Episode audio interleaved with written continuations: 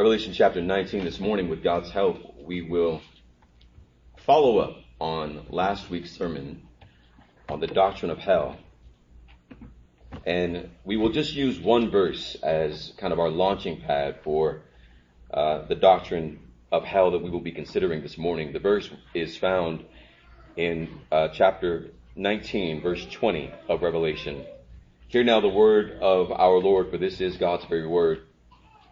And the beast was seized, and with him the false prophet who performed the signs in his presence, by which he deceived those who had received the mark of the beast and those who worshipped his image.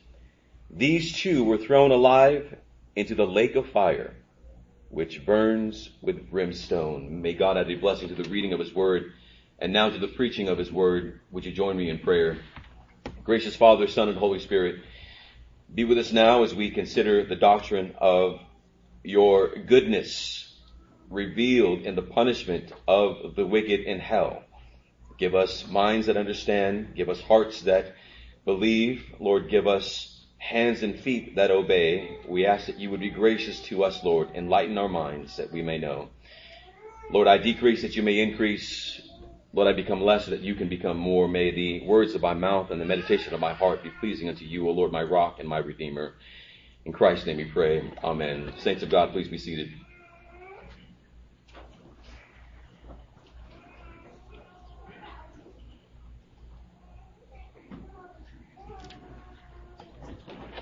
Brothers and sisters, good morning. I greet you in the name of our Lord and Savior, Jesus Christ, to welcome you on this Lord's Day Sabbath as we continue our study through the Apocalypse of John. Last week, we considered the doctrine of hell. This Lord's Day today, I was planning on preaching a chapter uh, on chapter twenty-two of our Confession, paragraph eight.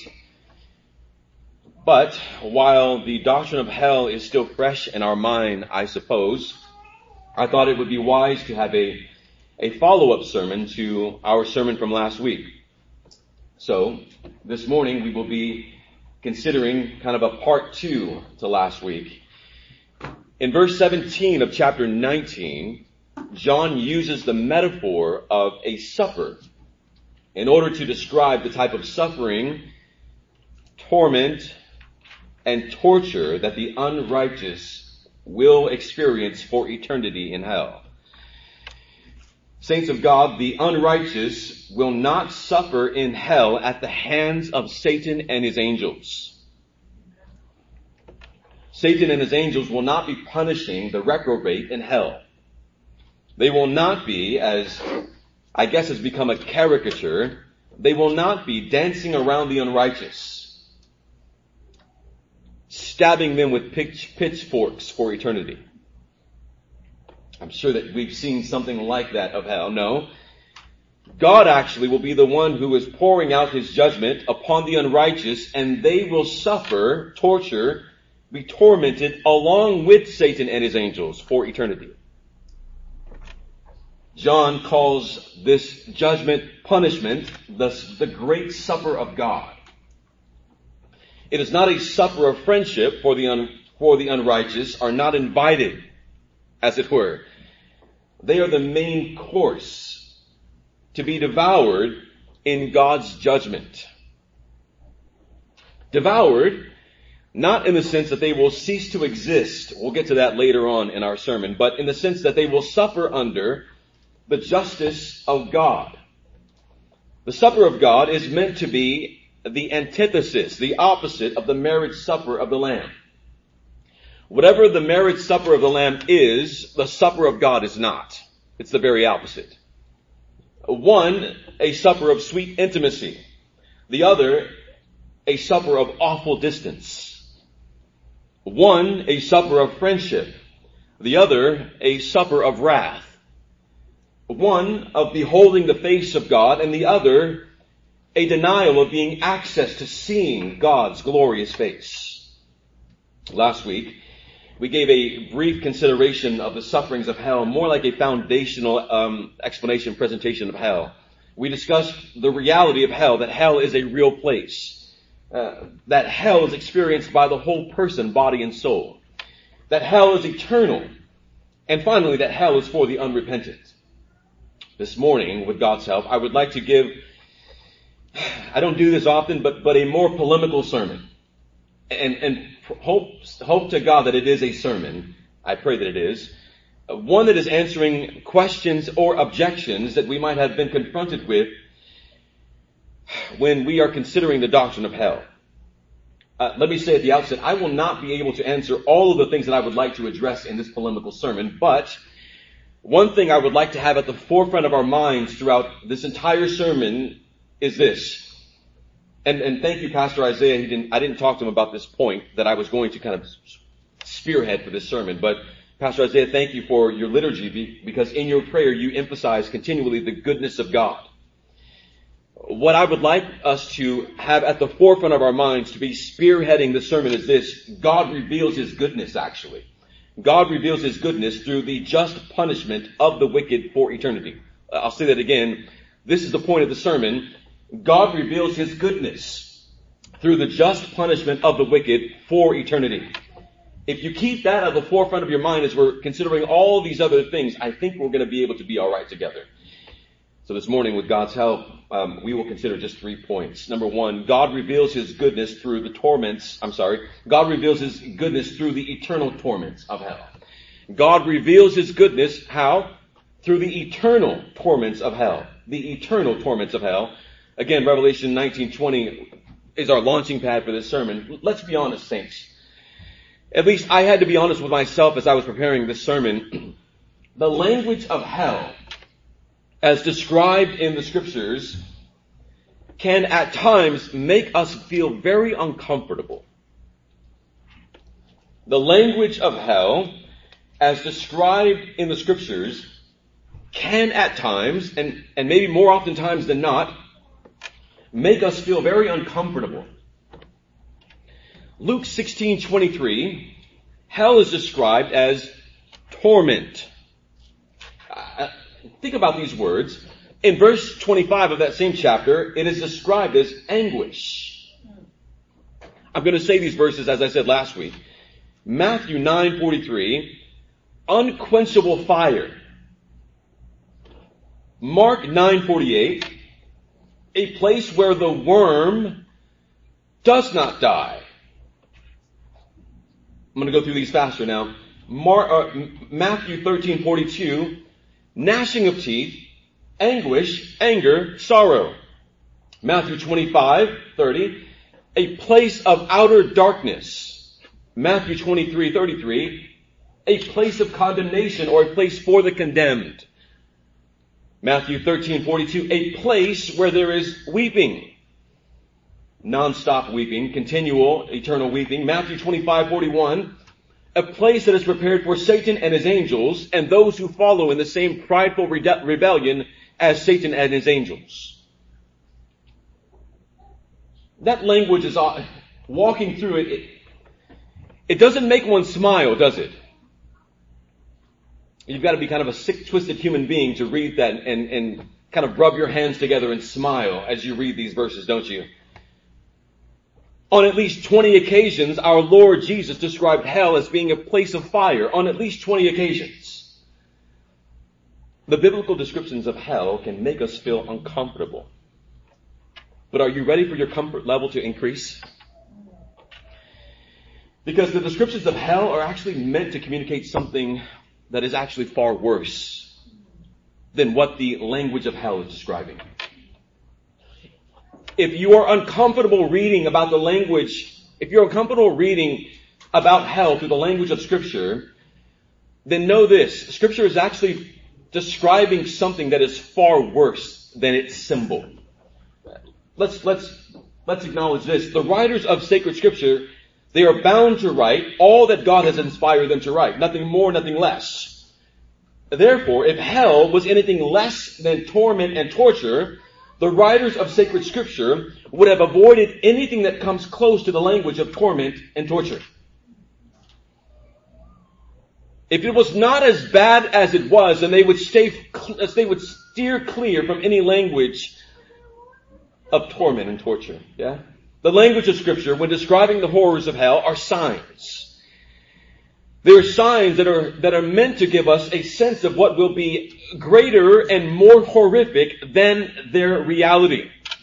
When you see the sign of McDonald's, the sign itself is not McDonald's. It's leading you to something that is inside there, right? N- namely, cancer and death and diabetes. When you see the language of hell, you are seeing words that are meant to be signs that point to something or describe something far worse than what the language actually is describing. Last week, we learned that the righteous will suffer in hell, body and soul. In relation to the suffering of body and soul, there are, in fact, at least two aspects to eternal suffering that will torment and torture. I'm going to get to why am I using those words again. That will torment and torture body and soul forever. God help me just to be slow in explaining these things. First, the torture and torment of the soul. Let's consider these. The torture and torment of the soul. Brothers and sisters, the soul is the conscience self. Uh, the spirit that expresses passion. The soul that, that wills and the mind that reasons or processes. These things animate your body. In hell, the soul of the believer will be tortured and tormented for eternity. What is the torture and torment of the soul? Again, think of this. Everything that heaven is for the soul, hell is not for the soul. Everything that heaven is for the soul, heaven is not for the soul. Everything that we enjoy soul-wise in heaven, we will, those who are in hell will not enjoy soul-wise. It is, again, the antithesis or the opposite of what those in heaven will know for eternity. In the new creation, heaven, we shall know perfect peace of our soul. The unbeliever will never have peace for their soul. In the new creation, in heaven, the believer will have complete joy. There will be no joy lacking. There will no, there will be no ebbs and flows of joy, nor, nor ebbs and flows of peace in hell. There will constantly be a downward spiral, spiral of joy. They will never know joy. Not even an ounce of joy. Not even a, a moment of relent, of relenting to give them comfort. There will be no joy. The unbeliever will have unrelenting, unquenchable despair. In the new creation, the believer will have the hope of their soul fulfilled. Right now, we are hoping, anticipating the return of Christ. We are looking forward to the one who will come and take his bride away. And our hope will never, never be put to shame. Our hope will be made a reality. The unbeliever in hell lives in eternal hopelessness. There is no hope for them. And they will live with the, the, the eternal reality that there is no hope. Why do they have no hope? Why do they have no joy? Why do they have no peace? It is because they have un- invested unwisely. You ever bought something that you thought you would be able to turn around and flip for some money, then you realize you lost it all? They, they, they will have that eternal reality forever. They, they have invested unwisely. How have they invested unwisely? What did they invest in? They invested their soul and body into the great harlot. They gave in to her allurements and they gave themselves wholly to her, to Babylon. They believed the false prophets who spoke on behalf of the dragon, Satan, and they gave themselves wholly to the to Babylon. And now, or and then in heaven, they weep. You will remember in Revelation nineteen nineteen, the kings of the earth, who committed acts of immorality and lived sensuously with the harlot, what do they do? They weep. And they lament over her when they see the smoke of her burning. When they see that she is no more, they weep for eternity. Here's why. Because their joy has ended. And the source of their joy is no more. All that the harlot, that is. Babylon, gave to them in this life it cannot give to them any more in eternity hell. Part of their weeping is the source of their joy is no more. Let us be clear. Weeping in hell, let me say this, I'm going to try to say this, Lord help me. Weeping in hell is not over wanting God, in a sense. Weeping in hell is not over wanting God, in a sense. They know God is true. Okay, follow me. They can see that, in fact, they were wrong. They will confess that he is King of Kings, Lord of Lords. They will bow their knee and acknowledge this. They will do this. They will weep because they know they have not lived up to what they have been made for. But their weeping is not a godly weep. It's not a weep that says, God, forgive me and accept me. Not, not in the least. It's not a weeping of conversion that leads to repentance, because no repentance will be offered in hell. Rather, it's a knowing they've been made by God, but they are frustrated because they refuse to come to God on God's terms. They want God to accept them on their terms, and he will not, and they hate his judgment of them, not necessarily him, but the effects of him. I, I, I could say it this way, I guess more theological, philosophical. They don't hate the essence of God, they hate the effects of God. They don't hate the essence of God, that God is God. They hate the way God has judged them as God. It's worldly sorrow.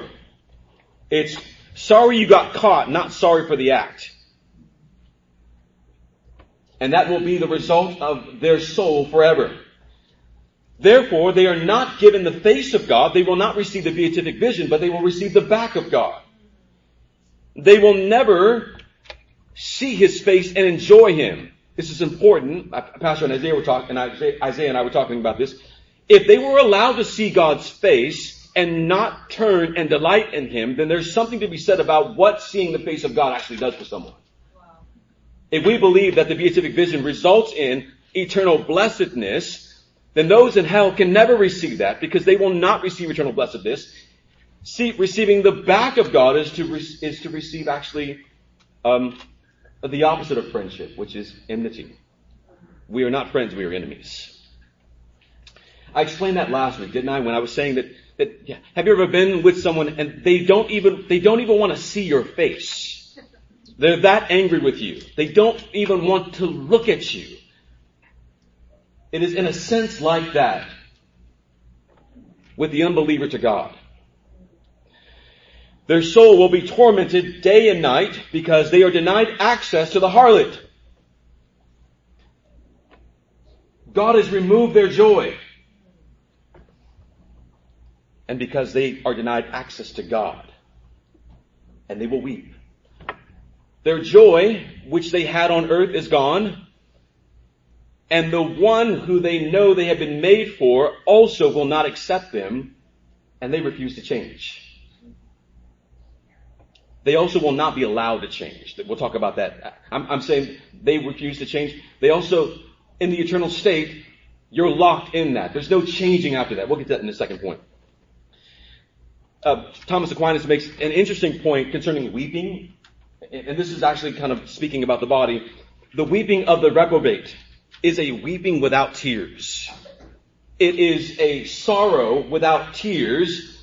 And the interesting take is that they don't shed tears because tears require nourishment and in order, in order to be produced. And there will be no nourishment for the wicked in hell. They will cry um, waterless tears. Augustine and Aquinas agree that the worm that the Lord Jesus speaks about, the undying worm, is the torment of the soul for the unbeliever. They will live, body and soul, in utter darkness. We've heard that darkness before. No light will be given to them. Talk about this for the body. They have eyes, But everything that they see reminds them of everything they have lost, which only increases their pain and anguish to their soul. They can see everything they've lost, and it only increases their anguish. Aquinas talks about how when uh, he, he relates it to a fire. And from the outside, we see billowing smoke. Aquinas says it's even worse from the inside. And that's what the unbeliever sees. The unbeliever, imagine him in the inside. We sometimes my son, my, hate, my son hates when I do this, but if I see a fire and it's really, really billowing smoke, I go, let's go see what it looks like. And he gets really afraid. He goes, no, Dad, but we get close. And you kind of drive by and you go, whoa, it's really burning out there. Imagine what it's like in there. That is a sense of what hell is like for the unbeliever. All they see is destruction and hopelessness. hopelessness. For earthly fires, there's an escape door. You can imagine if you're in a fire, you're, you're crawling down and you're looking for a gleam of light to get out. There is no escape in hell. That's something of the sight of hell. And, and, and brothers and sisters, what I'm explaining is far worse than, than what it actually is. Secondly, the, the suffering of the body. There was so much more we could talk about with the soul. But suffering of the body. The scriptures testify that all shall be raised, some to eternal life and some to eternal death. The suffering of the body is most mysterious, I must say. Some imagine that the fires of hell affect aff- afflicting a tr- some um, imagine that the fires of hell afflicting a true body without without it ceasing is impossible. Does that make sense? How can someone who has a body burn and then not cease to exist? Some would argue that the torment of hell is only the loss of intimacy with God and eternal separation, which is a torment of the soul and not of the body. That is actually against the testimony of Scripture. Some will say, it's just going to be a, a, a mind torture. No, actually the Scriptures say it's going to also be a body torture. For the soul to suffer is agonizing. But let's be honest, some of us might even take some comfort in knowing, well, my soul is going to suffer, but not my body. It's almost going to be like a dream that I can't wake up from. That's a false idea. Not only will the immaterial self suffer in hell, but also the material self, the body, will suffer in hell. In hell. You will suffer, not you. Those, the wicked will uh, suffer body and soul. Hell will not be a dream that you can't wake up from.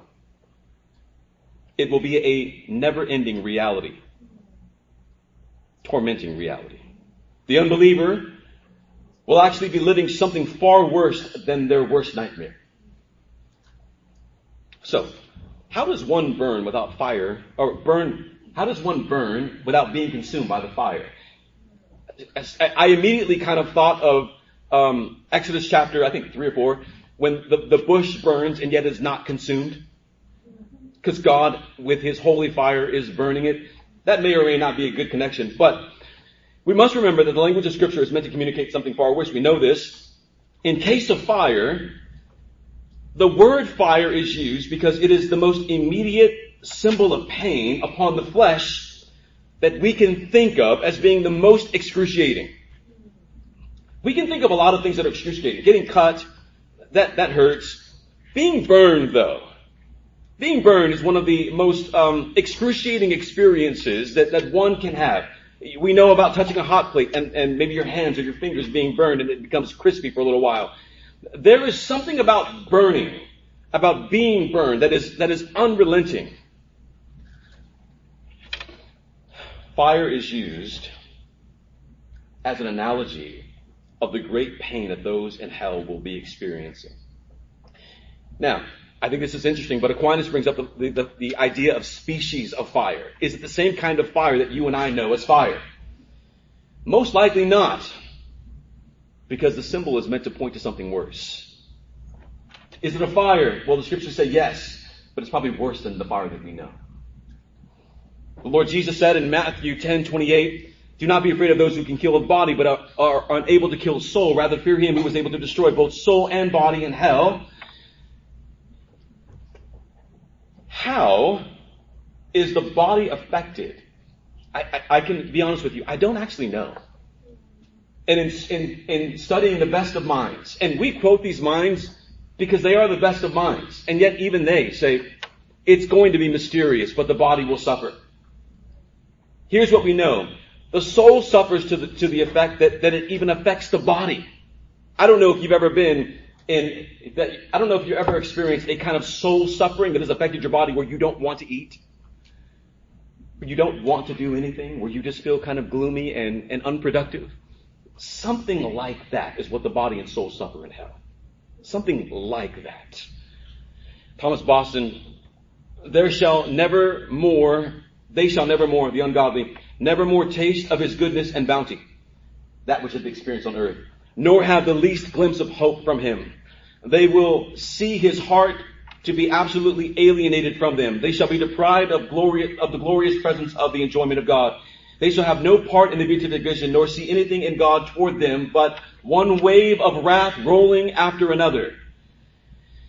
This will bring them overwhelming floods of sorrow forevermore. Let's bring, let's bring the, the, the point to this, I think. Why are they judged? It's because God is good. All of the, the horror that we have just explained, why is that taking place? It's not just because they were bad. It's because God is good. If we just think of it as you are bad people, we are missing that it is God first who reveals his goodness through the judgment of the wicked. This may seem contradictory because our, our judgment of good and evil is still clouded by sin. All throughout Revelation, the righteous, when witnessing the judgment and punishment that God gives to the wicked, they don't lament, they celebrate. Revelation nine nineteen one, hallelujah. Salvation, this is, as Babylon is falling, hallelujah, salvation, glory and power belong to our God. And listen to what they say, because his judgments are true and righteous, for he has judged the great harlot. And those who are, I, I'm not, I'm adding this to two nineteen, and those who are with her. The righteous in heaven, you and me. We will celebrate God's manifesting his goodness through giving the perfect verdict of judgment and punishment upon the wicked. Saints of God, when a earthly judge right, judges rightly, when he gives a good and right verdict, and when he dispenses a good and right punishment, we say that is a good judge. When a judge does not act righteously, justly on earth, we lament over their lack of justice and their poor verdict.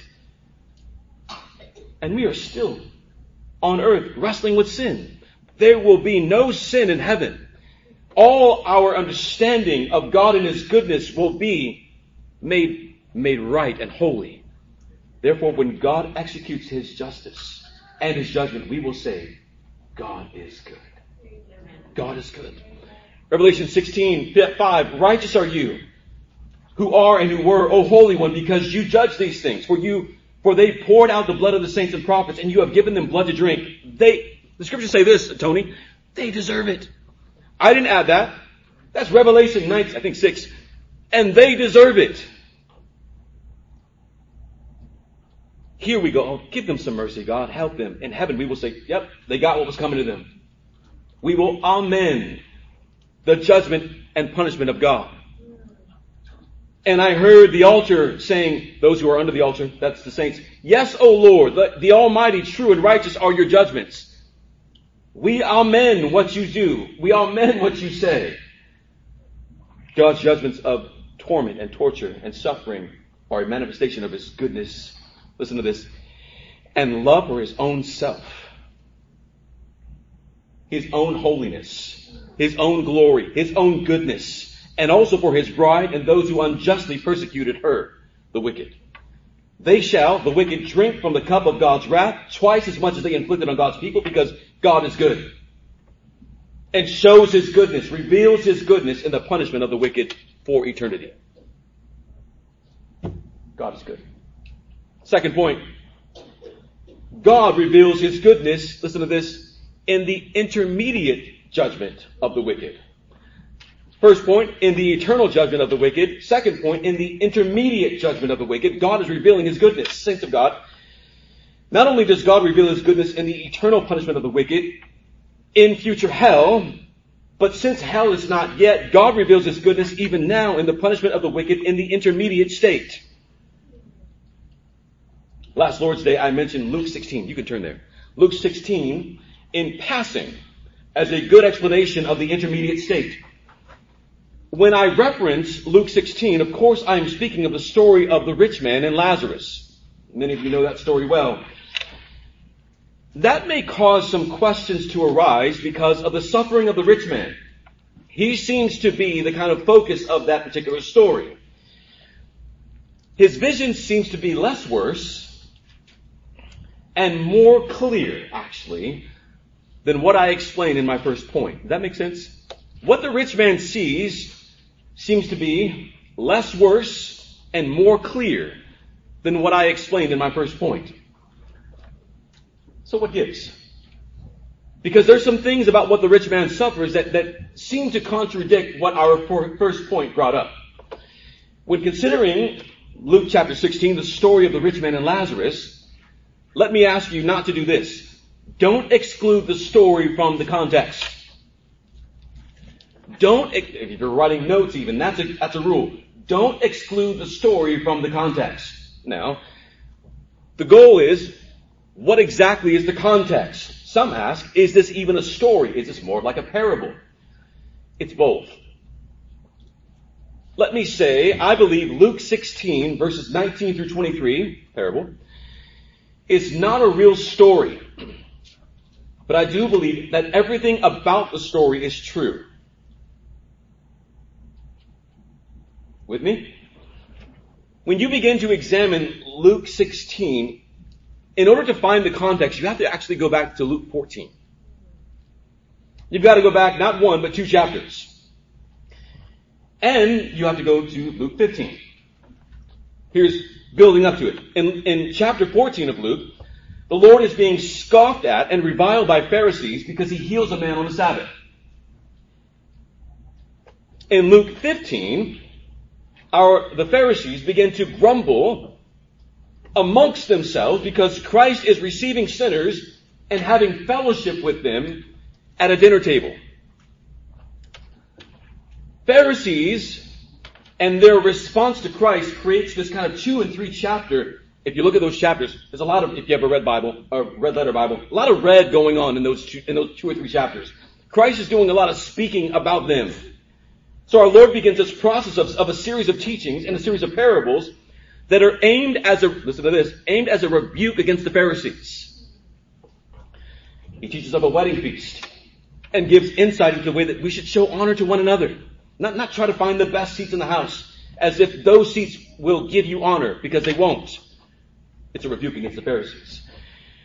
He gives the parable of the dinner, inviting people to this dinner. He, he gives the parable of the lost sheep who, who is pursued by God, the good shepherd. The good shepherd leaves the ninety-nine, goes after the one. He tells the parable of the lost coin. The person who loses a valuable coin and, and does all that he can to go after that coin. And then also the lost son, the prodigal son, as you know. And these example, as an example of a father's love for sinners who are lost until they are found by God. Then the Lord tells the parable of a rich man and a poor man. That's the context. It's leading into the story of, listen to this, rebuke and mercy. Of warning of, of coming judgment, but time to still repent. Both the Pharisees and those who were considered wretched sinners were present to hear the story of this rich man and Lazarus. So if you're getting it, if you're building a picture in your mind, think of that when Jesus is getting ready to tell the story, the Pharisees are there, and also those who are being reviled by the Pharisees, and also who are reviling Christ for eating with them, the sinners, they are both the audience. Just before the story, the Pharisees are highlighted for their, their love of money, Luke sixteen fourteen. Just before the Lord gets into the parable of the rich man, there's a statement that can be kind of passed over, and that is Pharisees love money. The Pharisees are represented by the rich man in this story. The rich man habitually dressed in purple and fine linen. He enjoys the splendor of life. He almost carries himself as royalty. The Pharisees were known for wearing long flowing robes. They loved to be recognized in the streets and called rabbi or teacher. They loved honor. They loved respect and glory. They conducted themselves as if they were royalty, and as a result of their pride, they were merciless toward those whom they had been called to be merciful to. They were the teachers, but they were putting heavy loads on men that they themselves could not carry. They burdened men with the law of God and their additions to the law of God. They didn't just teach the law. They taught their, their, their, they also taught their interpretations and their additions. The law of God no longer was a joy for the people of God. It was a, a, a, a merciless taskmaster who could never be pleased. Lazarus. Lazarus' names mean name. Lazarus' name means God will save, and he represents lost sinners who are in need of mercy. Why, why is this mercy word keep bringing, keep being brought up? It's throughout the entire text. The sinners who came and dined with the Lord, they are represented by Lazarus. So these ones who the Pharisees say he eats and, he eats with sinners and tax collectors. The Lord sums them up with one name, Lazarus. God will save them. Will you notice where Lazarus sits every day? Luke sixteen twenty. A poor man named Lazarus was laid at his gate, covered with sores, longing to be fed with the crumbs which are, were falling from the rich man's table. The Lord most likely is referring to a particular gate. One that, at least gate-wise, everyone in the audience would have immediately recognized. Most likely, it is the main gate through which all people would enter through Jerusalem. It's called the Eastern Gate, which is called the Golden Gate, which is also known as this, the Gate of Mercy.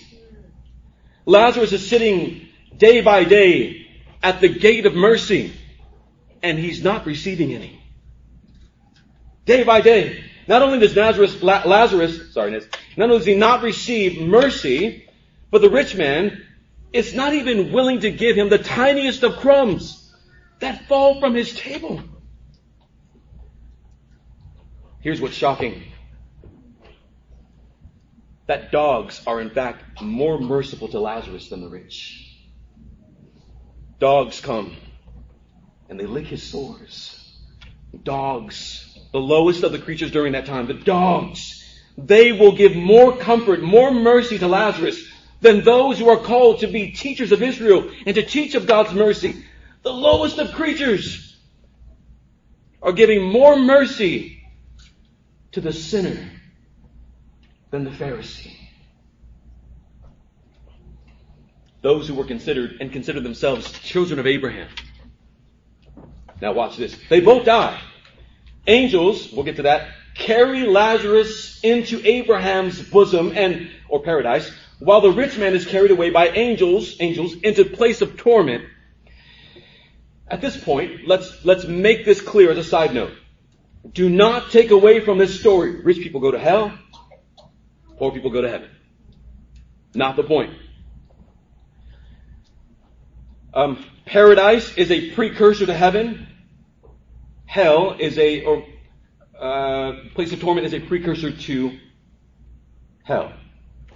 But the point is not rich, all rich go to hell and all poor go to heaven. If that's the case, let's just get rid of everything before. Moving on.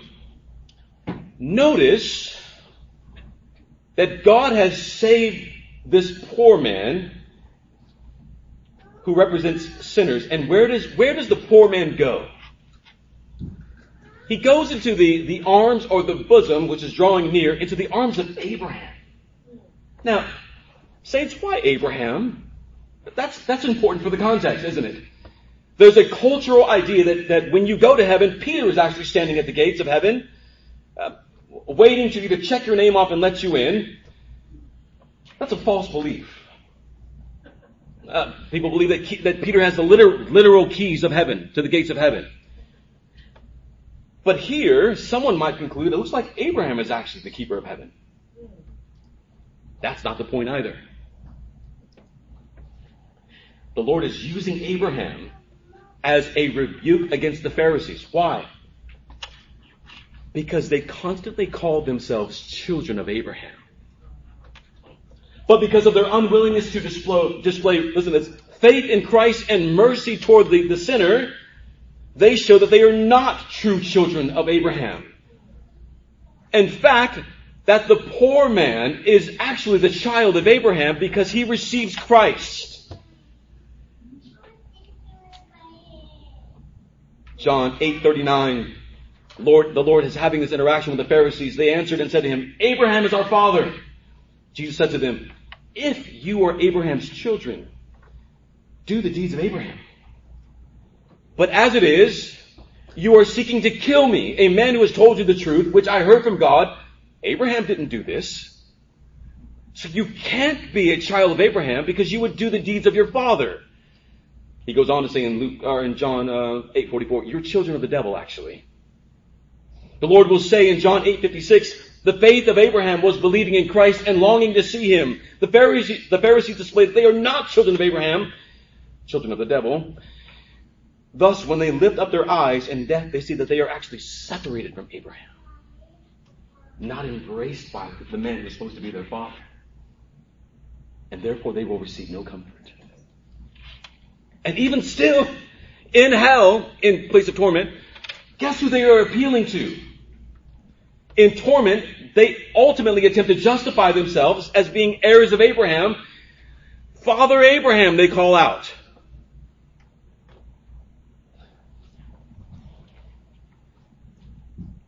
They don't believe that they are deserving of the punishment they are receiving. Father Abraham, have mercy on me. It's not an appeal to Christ. It's an appeal to Abraham. And what else do they want? And send Lazarus that he may dip the tip of his finger in water to cool off my tongue, for I am in agony, here it is, in this flame. They don't appeal to Christ. They appeal to Abraham, who was not authorized to give mercy, for he is not a mediator between God and man. Christ is. They see Abraham as their mediator. Abraham is not the steward of comfort, but he is an example in the Old Testament of how one can find comfort. It is through faith in Christ, the promised seed of Abraham. Abraham believed. The Lord Jesus says, Abraham longed to see my day. He saw it and he was glad. And then Christ gives a voice to Abraham. He allows Abraham to speak and speak on behalf of Christ. He says, there's a great chasm. There's a great gulf fixed between you and I, so that those who want to come here can't and those who want to go there can't. Now someone might go, does that mean that we, we will regret in hell and, and want to go to heaven? No. The Lord is saying, in the intermediate state, before hell, and in the eternal state, hell, you will not be able to change sides. There is no possibility in either state, immediate, or intermediate, or eternal, to cross over to the other side. Neither will you want to. Not in a holy, godly sense. It's a place of torment. The rich man cries out in agony and flames. The rich man begs for a miracle then. First for himself. Um, he wants to be comforted while he's in hell. Won't be allowed. That's a miracle. Give me a moment of comfort. Not going to happen. Second miracle that he requests is, well then go send my, go send Lazarus to my brothers. He wants a miracle. The point is not that people in hell will want to be properly saved. I say properly because that they're not. He's not saying, help my brothers to repent and trust in Christ. Instead, he says, let them see Lazarus. Let them see a miracle, a man who came back from the dead. Jesus is going to get to a point on this too. It's what the Pharisees kept asking for, wasn't it? Show us a sign. Show us a sign. And what does Christ say? I'm not going to give you a sign. On second thought, I got a sign for you. When you see the Son of Man, as Jonah was, there will be your sign, and then raised, and they still won't believe. Remember Nazareth, they, they constructed this false idea that, that Jesus was actually stolen by his disciples, not raised from the dead. They still won't believe. No sign will be given. No, no miracle, no more miracles will be given. You have the law and the prophets. And the fulfillment of them is standing right in front of you, and you still won't believe. No.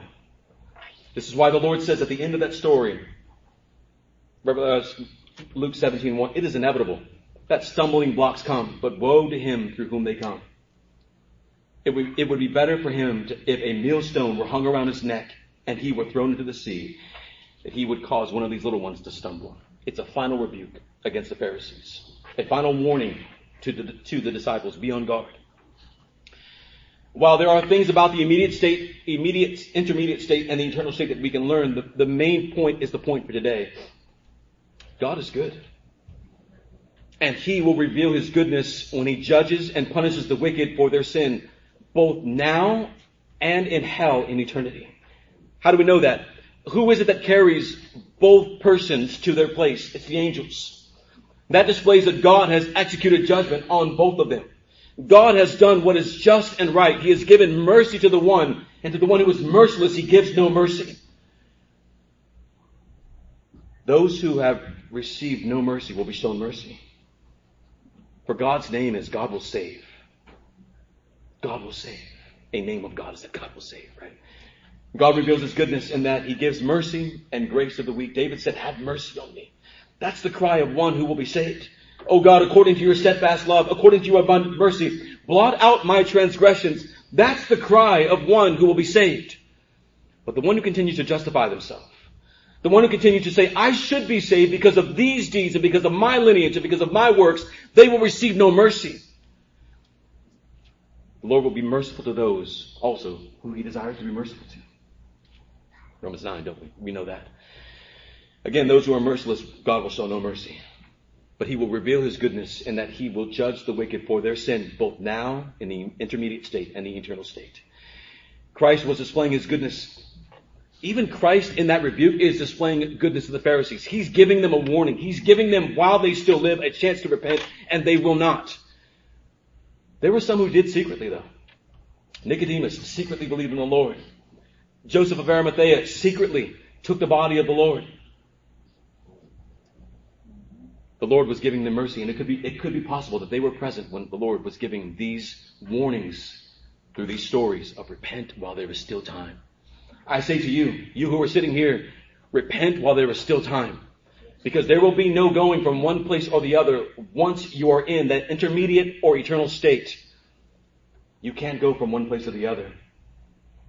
Your state will be fixed. Turn now. And God right now is revealing his goodness, even through this sermon. There is still time. A literal story? No, but everything about the story that it's intending to communicate is true. Thirdly and finally, this will be the shortest of points. God reveals his goodness through the punishment of the wicked. That's in just in general. In the opening of the sermon, I made the point that hell is a place of suffering, torture, and torment. With that, remember that it is not Satan who is executing his punishment, executing punishment on behalf of God, but Satan too will be experiencing punishment at the hands of God. God will execute punishment upon the wicked. That may, and I'm kind of circling back, it may be presently hard for us or difficult for us to understand how God, who is love, hear that now, will be pouring out for eternity punishment upon the wicked. Some might even conclude that God will not punish the reprobate for eternity, but that because he is love, he will allow them to cease to exist. This is called annihilationism, where one just ceases to be. Proponents of this belief argue that God displays mercy and his love in doing such things, for it is not merciful for God to punish sinners for an eternity for something that was committed for a short amount of time. Does that make sense? They argue that the punishment does not seem to fit the crime. I'm, I'm punished for eternity, but I only did this for this amount of time. Seems to be an in, imbalance of judgment, at least in their view. The eternality of hell is such that there is a type of, again, fixed nature to it. Once man exists, he cannot cease to exist. Once man is, he will always, in a sense, be. At the end of man's life, after he has been presented with the free offer of the gospel, he will have either accepted or denied the gospel of grace. And depending upon that accepting or denial will determine where they spend eternity in hell. The repentance and faith that unlocks salvation will never be offered to them ever again in death. That state is fixed and there is no going back. The rich man in hell never regretted or repented of his treatment or lack of mercy to Lazarus in hell. He only regretted his eternal situation. When we argue that God could not punish the reprobate in such horrific ways because God is in fact love, we must remember a few things. What does God love most? Ready for the answer? Himself. What does God love most? Himself. If God loved anything more than himself, then the thing that he loves more than himself would be God. If God valued anything more than himself and his own holiness, his own goodness, his own glory, then the thing that he valued more would be God, and he would not. God loves himself most, for he is in fact most holy, most just, most wise, as our confession states. And sinners, for that is what we are in Adam. We have rebelled against the most holy one, the one who is holy, holy, holy. Pastor Isaiah in his teachings on the doctrine of God argued that sinning against an infinite God requires an infinite punishment. That does not mean that God is not love, or that God does not love his creatures. But God does not love them at the expense of his own holiness. He will not lower his perfection for us, lest we become the gods and he become the creature. Also, don't forget what the scriptures say. Consider the demons who were surprised when they were met by the Son of God incarnate, the Lord Jesus Christ. Matthew eight twenty-nine. They cried out when they were confronted with Christ, "What business do you have with us, Son of God?" Here's what they say. "Have you come to torment?" Other versions say, "Have you come to torture us before our time?" There's no holding back in what they know is coming. And those who follow them will share in their punishment or torture. Those who reject Christ are called children of the devil, and they will share in their father's punishment. In heaven, when the righteous see the judgment of God and the punishment of God, no one will ever protest that he is being too harsh. I've said this already, haven't I? We saw the rejoicing in heaven over the punishment of the wicked, not the lament in heaven.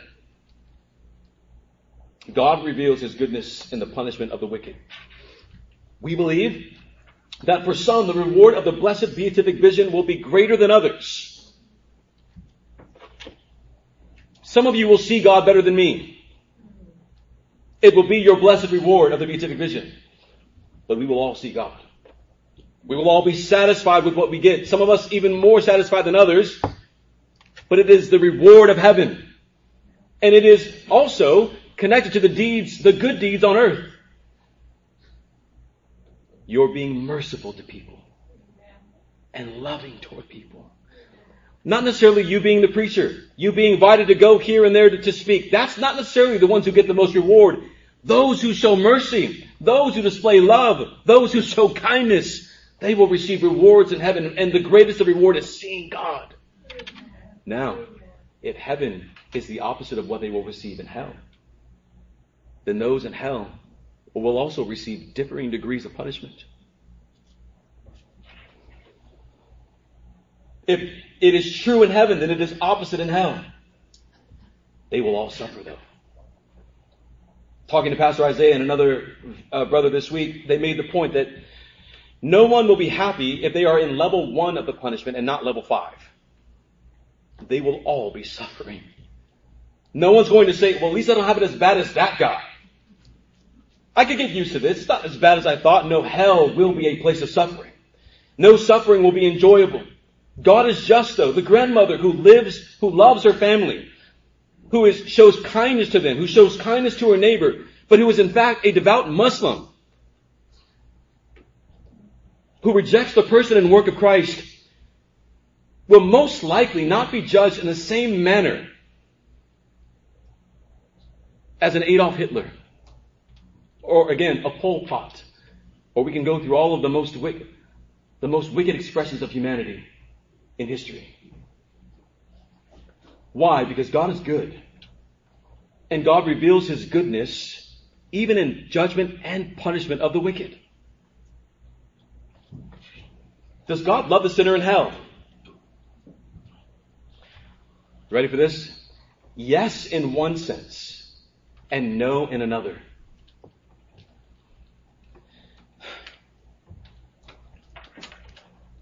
No, because God does not offer them salvation, which is the highest expression of his love. No, in that God is still allowing them to exist, albeit a sad existence. Someone would say, but won't they just wish that they would just not, they, they would just die? You know, when someone, forgive me, when someone expires themselves, because there's little ones here, their expiration of themselves is an attempt to escape something that they are presently suffering in hopes that there's something better on the other side. Their, their reasoning is, anything is better than this. They may say, I just don't want to exist at all. To wish to not exist at all is fundamentally impossible. Here's why.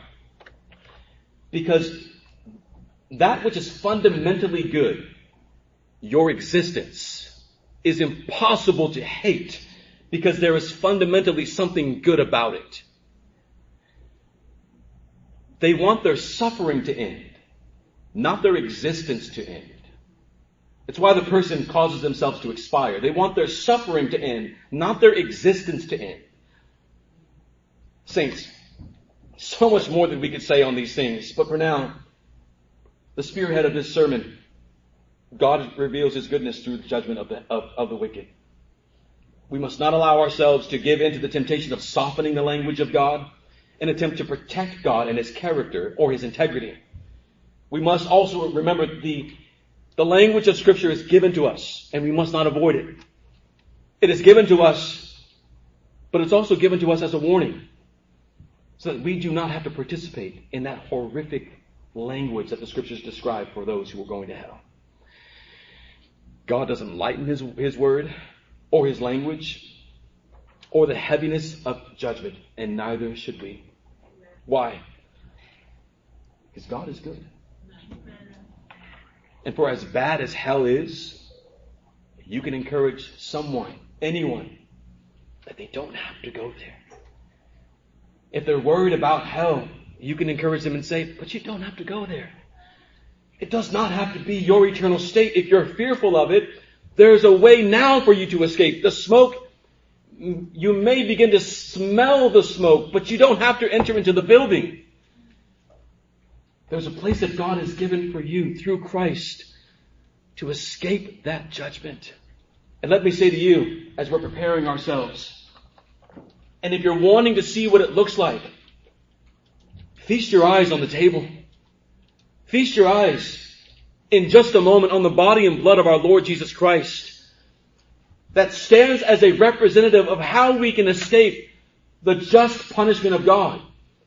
It is through believing in the one who has lived, who has died, who has resurrected, who has descended and then ascended for those who believe.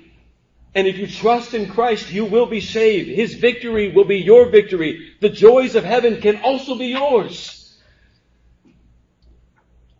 If you are trusting in Christ, this is not a sermon for you to lament then. It's a sermon that should, as I've been saying over and over again, should cause you to praise God for His goodness. He's been merciful to you, and that He has shown you Christ, and all of the horrors of hell are not your eternity.